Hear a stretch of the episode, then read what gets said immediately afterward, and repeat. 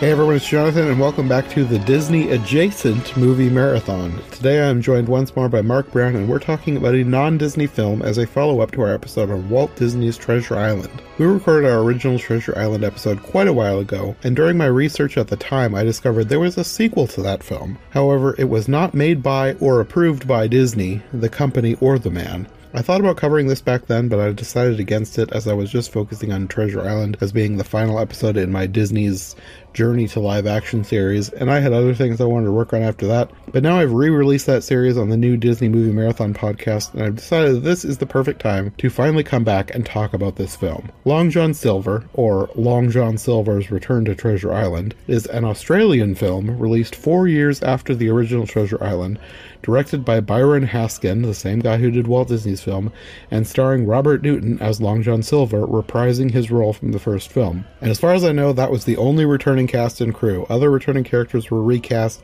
and the script, while very derivative of the original, was a brand new story. As far as I know, this has nothing to do with the original book. To me, it seems like glorified, big budget fan fiction. This movie really only seems to exist because someone realized that Disney's Treasure Island did well, and the book on which it was based was in the public domain, so legally, there was nothing stopping anyone from making a sequel to try and capitalize on its popularity. So they did.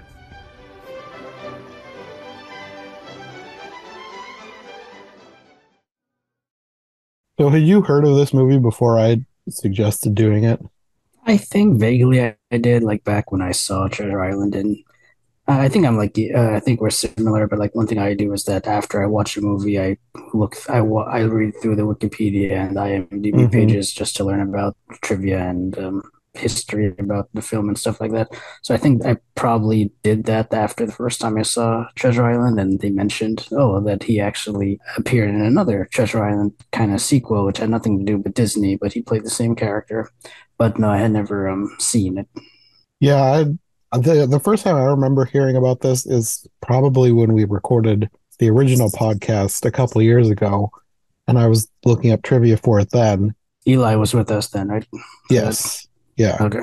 The movie itself, it's a sequel, but it's not like an official sequel. It's like a I want to I don't want to say it's a knockoff, but it kind of is.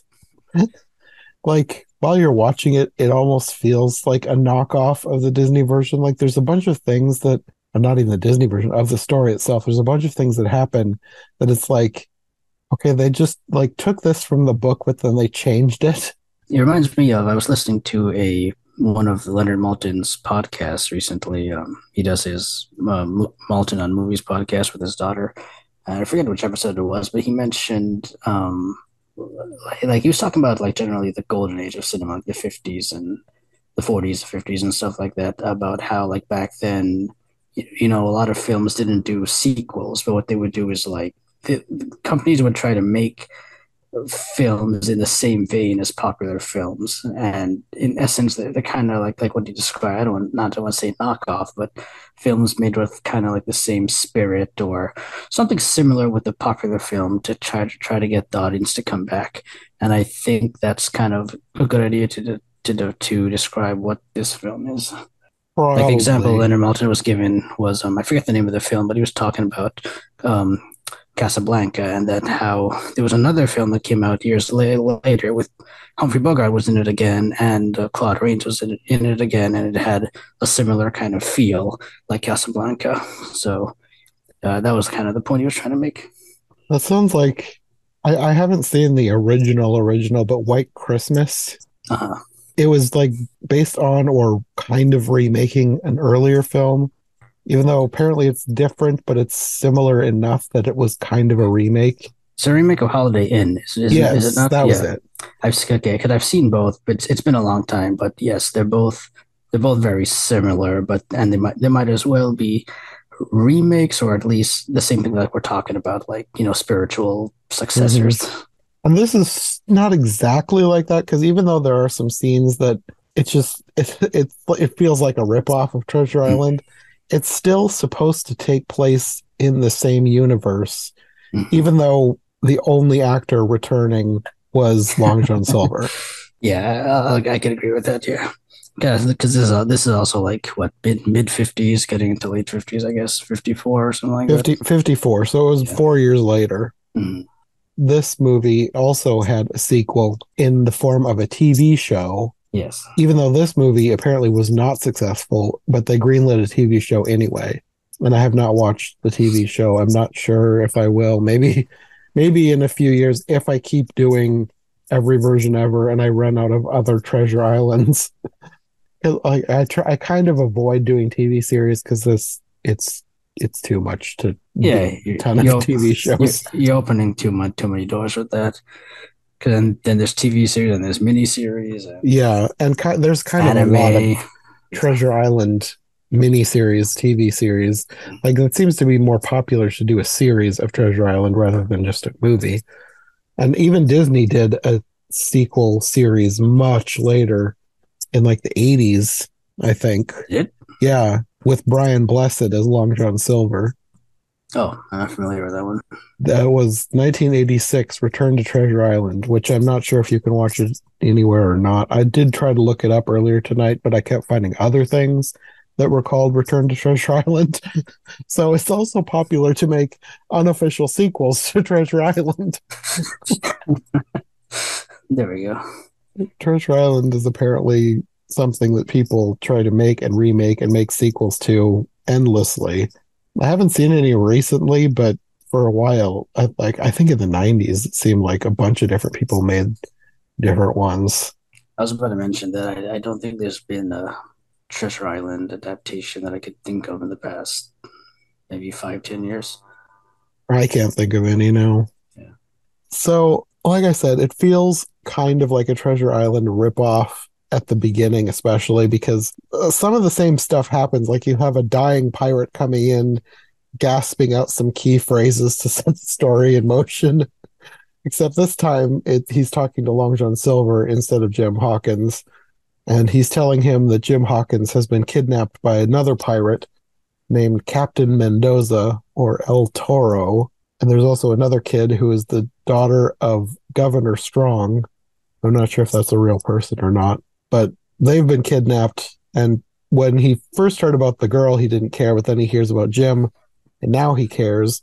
Except I don't know if he actually cares about Jim or not because he also has another map for Treasure Island because apparently there's a second treasure stash, but this one needs a special medallion to decode for some reason.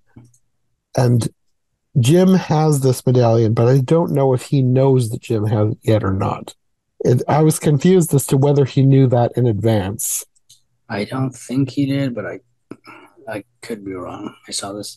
I watched this a, a month ago, and um, I kind of skimmed through it again to just kind of prep myself for today. But I don't remember that being a plot point that Jim actually knew he had the medallion, or at least the importance of it. Yeah, I don't know. I was kind of confused because, like, he goes to rescue them, and the first thing he does when he sees Jim is to grab him and grab at the medallion. But I don't know if it's because he knew that he had the medallion around his neck or if he just noticed it when he first saw him and was like, hey, that's the thing I need. Don't, it, it's kind of confusing. There was a bunch of things that were kind of confusing in this. but that was the first thing that confused me. It wasn't the most uh, polished script. No, no, it was not.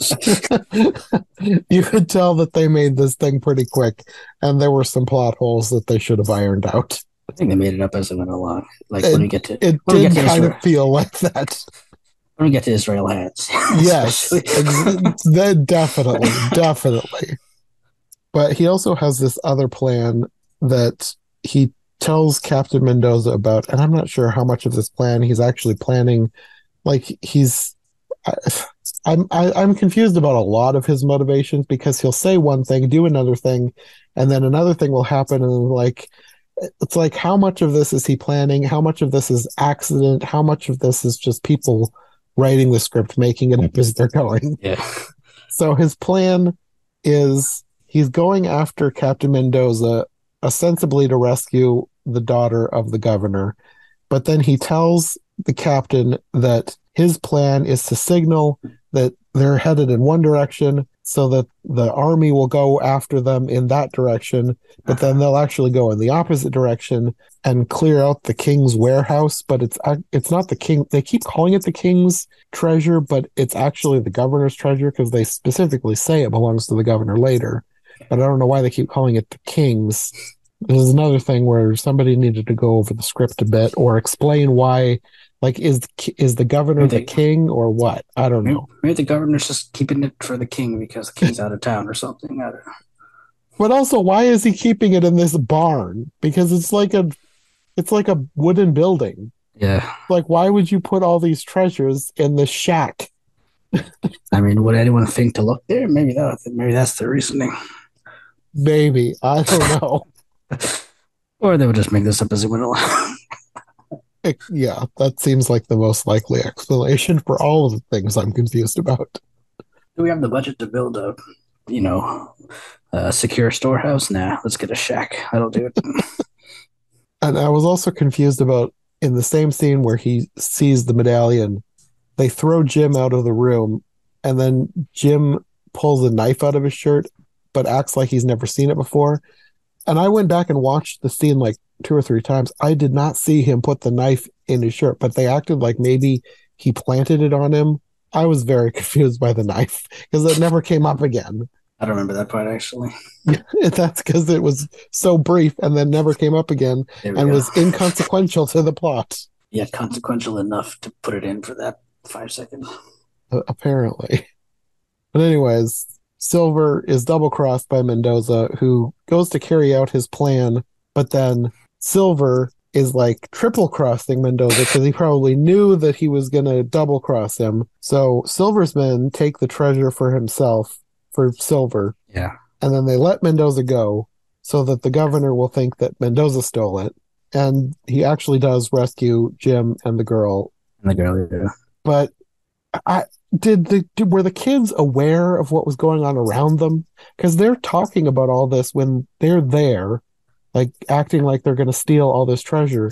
But then he brings them back and they don't say anything. Who are the kids? Yeah, like the kids had to have seen them stealing all of this treasure, but they don't tell the governor. Like it's her father. She should tell him that Long John Silver was stealing all this treasure and blaming this other pirate. She's just probably happy to be home.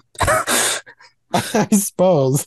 Uh, hopefully, once the PTSD wears off, she'll realize what was going on. Like, oh, father, her. by the way, it was Long John Silver after all.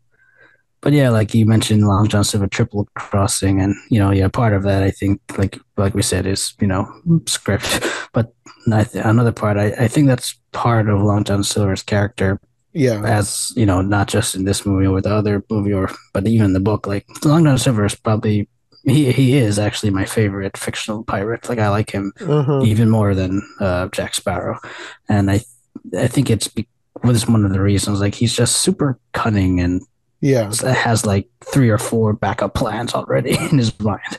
yeah. So I so mean, even though you, sorry, go ahead. Despite all of the weirdness of the script, I did Yeah. actually like his character in this. Like this, He, he, he was the best part. this is this is not like a great movie, but it's entertaining. Yeah, it's, it's entertaining enough t- to not like it's a, an hour forty six minutes. It's pretty long for a movie back then. So like I didn't feel that it felt that long. Yeah, yeah. But yeah, had had they like recast Long John Silver this with some other actor, I I don't know how that, how Oh, that, that- would have been. It would have faded into obscurity. like the only thing that makes this notable is the fact that they That have Robert Newton back. That that is true. I'm looking at the the Wikipedia page right now at the moment, and the production company apparently that produces film is called Treasure Island Pictures. so like they literally had a production company just for this. Yeah. And, the, and they went on to make the TV series later too. Oh, okay. And I think they had something else in the works that never panned out. They figured after these two. well, Robert Newton probably die by then. Like, yep, that's that's it. Yeah, Robert Newton died in 1956, so this is only two years prior to his death. Oh, maybe that's why the show only lasted one season. Yeah. Well, it doesn't say, but on the Wikipedia page it says for much of its international audience, the series aired after the death of its star because Robert Newton died of a heart attack in March of 1956. Oh, okay. For like the international audiences. Yeah. Hmm. It, I think it aired should have aired in Australia first because this was an Australian movie and the TV series was Australian. Yeah, because well. a lot of these actors are Australian too, if I'm not mistaken. Yeah. Anyway, another thing that I'm very confused about is when he returns the kids, he tries to get the governor to give him Jim, but like, Yes, what happened to Jim's mother? Why is the the governor in charge of Jim? that's a good question. I that didn't even cross my mind. I'm guessing she died.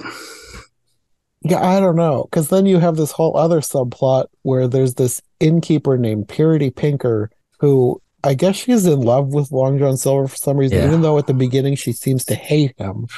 But then he gives her a necklace from this hoard of treasure that he stole, and now she's like determined to marry him. But also, she wants them to be Jim's parents for some reason. This kind of, uh, I think this. I know you said this takes place in the same universe as the other, but I think it's more like a, like a another multiverse. Maybe. I, I don't know. so like, there's another Long John Silver and another, you know, um, Jim Hawkins, but this Jim Hawkins doesn't have parents. I guess that's as good an explanation of it as any. But then again, like like you said, th- this takes place after the events of the first film, so Yeah. script. Yeah. and the uh the bar lady, I forget her, uh, what's her name, Purity Pinker. She Yeah. she just has this love hate. It, it- like you said, she she hates. It, it feels like she hates him in the beginning, and then she turns and will do anything to get married to him. But Long John Silver's he ain't gonna be hitched, which is which is like a running gag throughout this film. Yes, yes. And you also have a couple of scenes in here, both before and after the scene with Purity, where he's trying to get the medallion off Jim. And like in the in the last scene before they fully set sail, he like he acts like he's gonna I don't know. They have a whole fight, and it ends with Jim pushing him off a balcony. And it's like, at this point, Jim should know that he is no good. Like, I mean, he should have known Yeah. that after the first movie. It's there's so much about Jim that makes you think that Jim is not very smart. he he ain't the wisest boy around. Let's say that. Hmm.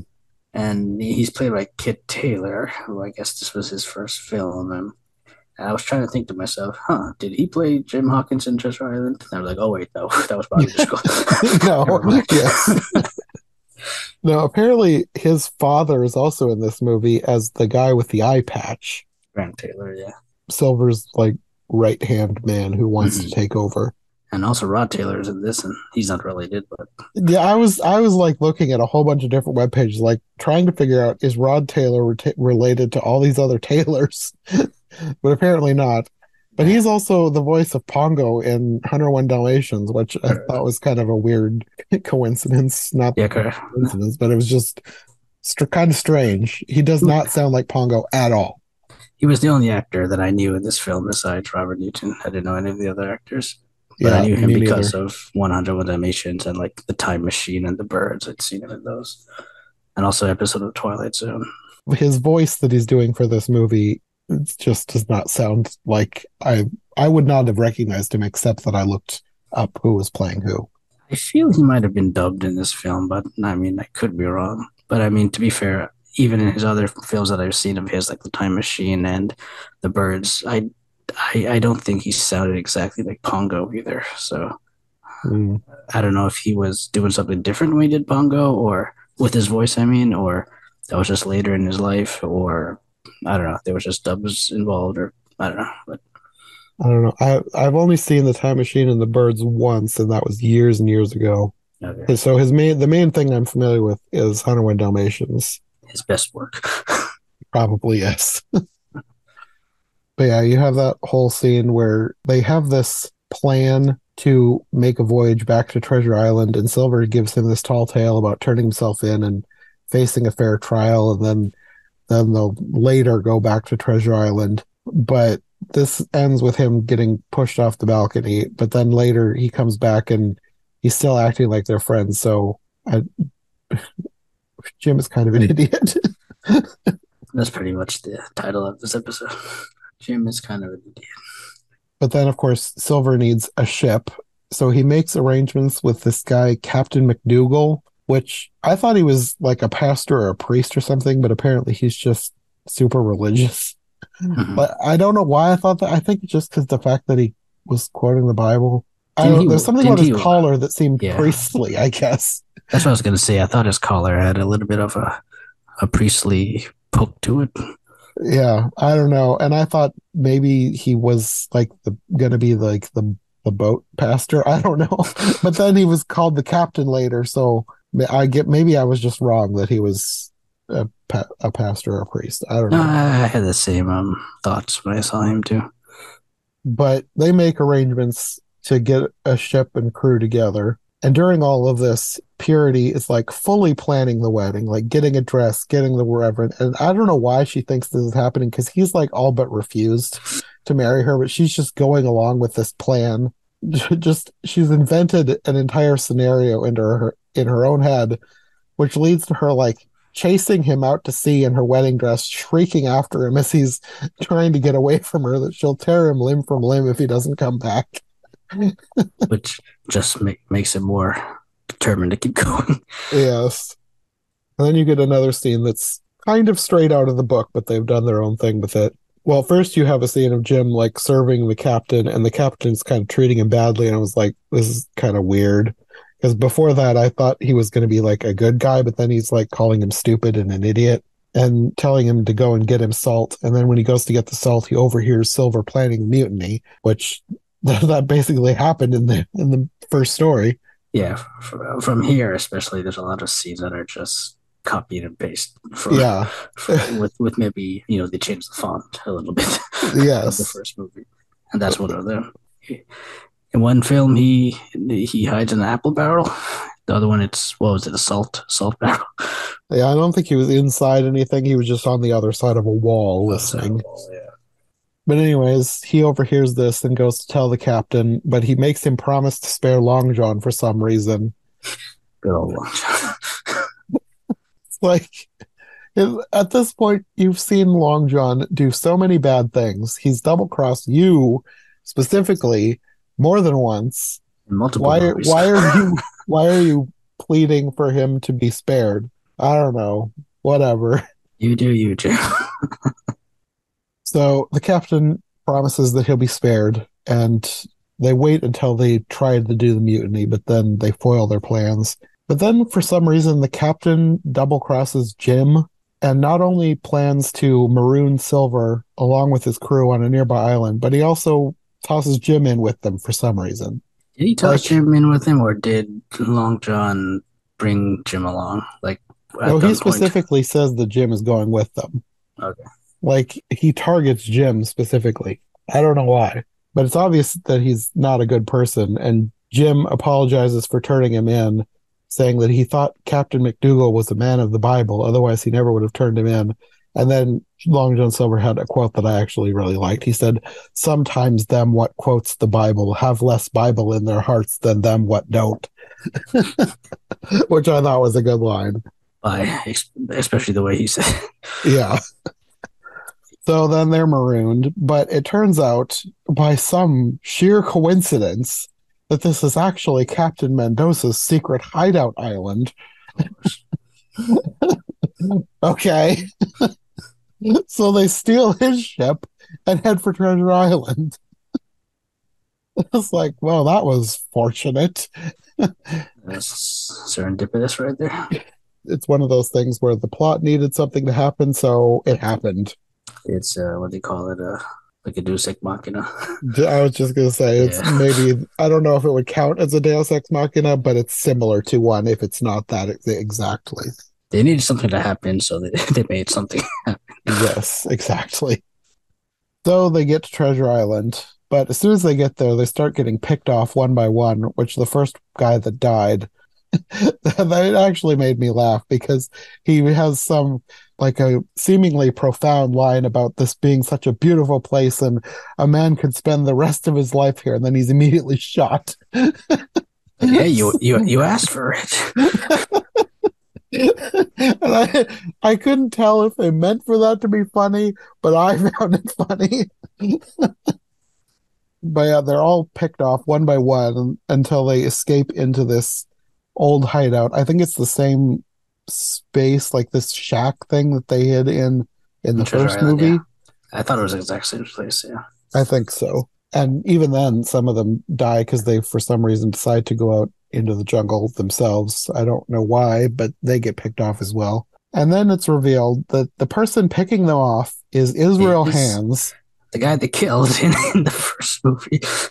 Jim killed him by shooting him in the forehead in the first movie, except apparently it just blinded him. yeah. Like he he missed. It made no sense. Like he's literally shot in the forehead, and oh, he's just blind now. No, not it, no ma- no mention of the fact that the bullet had to have gone through his brain, and he fell into the ocean. And yeah, they were kind of near land, but not near enough that somebody who'd been shot in the head could get there and survive. For how many years has it been since they were on Treasure Island? I think And even even the characters were questioning this. yeah, it's ridiculous. It, it made it made no sense. Script. yes, yes, exactly. We need a villain, and who who can we get? Why not Israel Hands? Yeah, People know that name yeah. because you know why would we bring back Mendoza again? Well, they do that as well. They do that as well. I don't know. They gotta throw all the things into the pot. and we should mention that Israel Israel Hands is the one that Rod, Rod Taylor plays. Yes, yes. I think this was his was this his first movie? If I'm not mistaken. Um, I don't think it was his Oh. first movie, but it was one of his first movies. Yeah, it looks like it's his second movie according to Wikipedia. It came out the same year as his film debut. Yeah, I guess so. On IMDb, it has it's his third credit, but his first credit is a short. So Okay. So this is seven years before 101 Dalmatians. Yeah. But yeah, Mendoza shows up at this point. Uh, they follow them there in a second boat, and now they're after them. And for some reason, instead of killing Israel Hands right then when they get a hold of him, they just bring him with them to the treasure. Why? They probably figured it didn't work last time. Like th- this guy is like killed off half the crew at this point. Why are they bringing him with them? because they need him. They need him to chase Jim off into the jungle. of course. Which is a weird scene because, like Israel, he's blind, but he's astute enough in his hearing, I guess, to still sense where Jim is. He's basically a superhuman in all of his blind powers.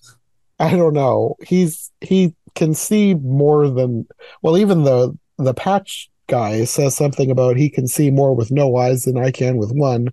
It's like Also, funny. again, they needed something to happen, so they made it happen. This was his origin story. Super Israel. Super hands.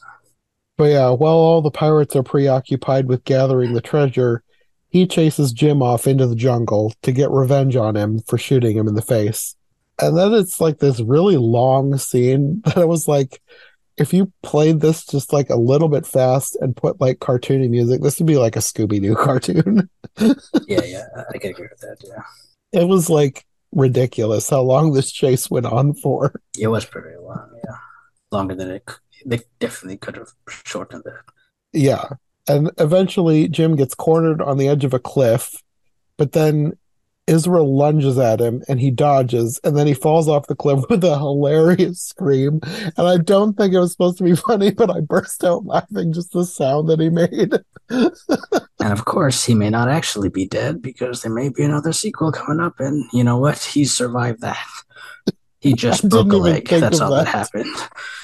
I mean, that makes as much sense as him surviving the first movie, so maybe. Actually, there is with the TV show, maybe he would have shown up in that. oh gosh, I gotta check that now. Me see if if he was on the show. The Adventures of Long John Silver. No, there's no character, the main character named Israel Hands at least, so that's a good sign. but it has the same actors for Jim Hawkins, Long John Patch, and Purity Pinker. I, I wonder if he married Purity in, in the series. Probably not knowing him. It's probably a running gag through the whole series. Yeah. Every time they come to shore, she's there in a wedding dress trying to marry him. Not again. But yeah, anyways, this eventually leads to another ridiculously long scene as Jim is trying to make his way back across the island. And then you have this whole thing where he's like dreaming, and then there's like a ghost that I think is supposed to be Israel Hands, but also it's probably just him hallucinating.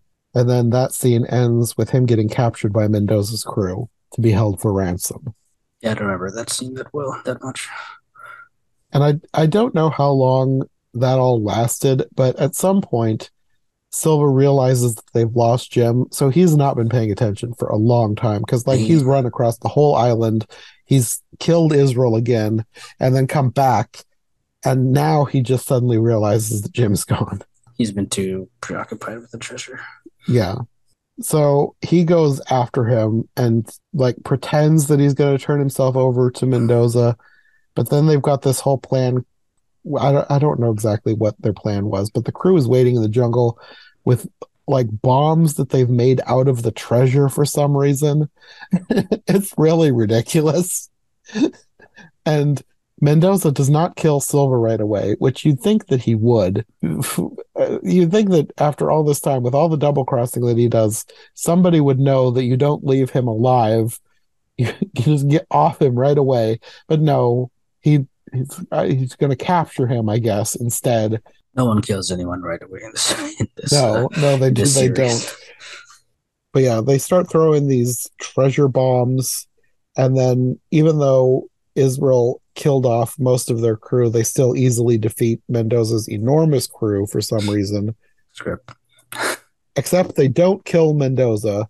They decide they're going to maroon him on that island. Uh, sequel. After a weird scene where Long John is like sitting on him and sort of tickling him while threatening him. it's so weird. he's like poking him in the ribs and he's giggling while he's telling him he's going to maroon him. It's such a strange scene. It's his torture. I guess so. So then we go back to the mainland. The governor is congratulating Silver, and Purity shows up again in a full wedding dress with the Reverend to marry him on the spot. Second And- time. And then he bolts again, leaving her screaming after him again. And then that's the end of the movie. I can't, uh, like you said, it, it's entertaining enough. I can't say I didn't like. I wasn't entertained watching it, and like I said, I didn't. Um, I didn't feel the hour and forty six minute runtime. Yeah. But yeah, a lot of this is just a th- things happen because script said they have to happen. B things happen which are pretty much copy and pasted from the previous film and the book. And C things just happen because they wanted to make another film with Robert Newton as Long John Silver. pretty much. But yeah, even though this was kind of a ridiculous movie, it was entertaining. And I did not feel, like you said, I did not feel the runtime. I- don't see myself watching this again. I don't either, but I'm glad I watched it time. Mhm. this time. I probably wouldn't have watched it were it not for this podcast. Yeah, it's probably same. I think Robert Newton is is one of those actors that whatever he does, you're at least going to enjoy at least his part in the film, and Mm-hmm. he's definitely, I would say, hands down the best part of this film, and Yes. the, the only reason the film was made. Yes. Like the the guy who made the movie was not dumb for making this. Like he saw Yes. the potential in this actor, in this character specifically, and it was a good idea. The script could have used a lot more polishing, but the idea of the movie was a good idea. Yeah, yeah, there there are some actors who are like that. Like they're good enough that even if the rest of the film sucks, you you still enjoy watching Mhm. it because of that actor or actress. Yeah. And I think Robert Newton's one of those. Yeah, definitely. I want to know what Walt Disney thought about, about this. Me too. I am curious about that because he did not take kindly to people ripping him off. There's a whole backstory on like the the making of Alice in Wonderland is fraught with like betrayals from other people ripping him off and going oh, to Oh, different really? studios. And like he got kind of vindictive with the people who betrayed him. And yeah, like there was a whole other Alice in Wonderland version that he somehow managed to get almost completely blocked from playing in the US hmm. because of the fact that the people making it started with him and then went off and did their own thing and kind of took a few of his ideas even though they didn't end up using them themselves Yeah. it was still the idea still originated with the disney version They pulled a Jeffrey Katzenberg. kind of yes so walt did not take kindly to people ripping him off and i can imagine that if he knew that this movie was being made he would not have liked it I feel this movie was bad enough that uh, he probably wouldn't have cared that much. Probably. But yeah, I would be curious to know what Walt would have thought of this. It's probably one of those things that we're never going to know. Like, even the what we know about the drama behind Alice in Wonderland has kind of been pieced together from various different interviews and writings over the years. I told Jenna that she should write a book about it because she's like heavily researched all of this. Wow. Like, this isn't something that you can just easily find out about. Like, you can get like hints of it here and there. But, like, it would be, I think it would make for a great story for somebody to like actually do all the work to put all of this stuff together and piece together just how mad Walt was about this other movie. I'd love to read that. Yeah, I'd actually love to hear Leonard Maltin's uh, take on that. If he would actually he would know some stuff about it too. It would be interesting. Well, that's probably going to be all for this film. Part of me wants to do the series, but I'm not planning on it and I won't plan on it. But I am still curious. I don't know if I'll ever do it, but if people want it, maybe they should leave a comment. But I'm not making any promises. Yeah, I don't think I'll watch it. Um, it's it's 26 episodes, so and Oh, 26? I thought it was only like 12. nah, it's it's one season, but That's it's even 26. less, that's even less chance of me doing it now.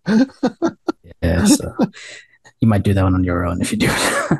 but yeah, yeah, I, like I said, I don't have any plans. I'm just curious, and I would like to know if he ever marries Purity Pink. that's the, that's the main question we're all asking. Mr. and Mrs. Long John Silver, silver and pink. That's a pair. yeah. Anyways, I guess until the next podcast, you want to let people know where they can find you if they want more from you. Yeah, um, I have two um, blogs. I have the Animation Commendation at theanimationcommendation.com. I have animated film reviews, top 10 lists, and I host uh, Who Wants to Be a Millionaire Animation Edition game show. And I have a My Live Action Disney Project at myliveactiondisneyproject.com where I try to watch and review every single theatrically released live action Disney film ever made. And I recently hit my 10 year anniversary on that, but I haven't finished all the films. I still have more to do, so check me out there. I have a feeling you're going to be on that project for quite a while. Ah, yes. Especially with all their live action remakes coming out. and then with Disney Plus, I had to decide if I'm gonna uh, do Disney Plus films. So that was that's another that was another monkey wrench in my plans. Well, with all the stuff happening with Disney Plus, I have a feeling they're not going to be making too many specifically for Disney Plus anymore. I think they're going to be doing maybe hybrid theatrical and Disney Plus. Better. We'll see. We'll see. Anyways, until next time. Take care. Thanks for listening to the Disney Movie Marathon. If you like what you've heard, make sure to subscribe on your preferred podcast platform or to our YouTube channel. Make sure to follow my co hosts as well, and if you want more content from us, check out one of the other podcasts in the iHeart Movies Podcast Network or check out my brand new Patreon. My link tree, as well as any other relevant links, will be in the description. We'll be back soon with another brand new episode, so thanks for listening, and we'll see you next time.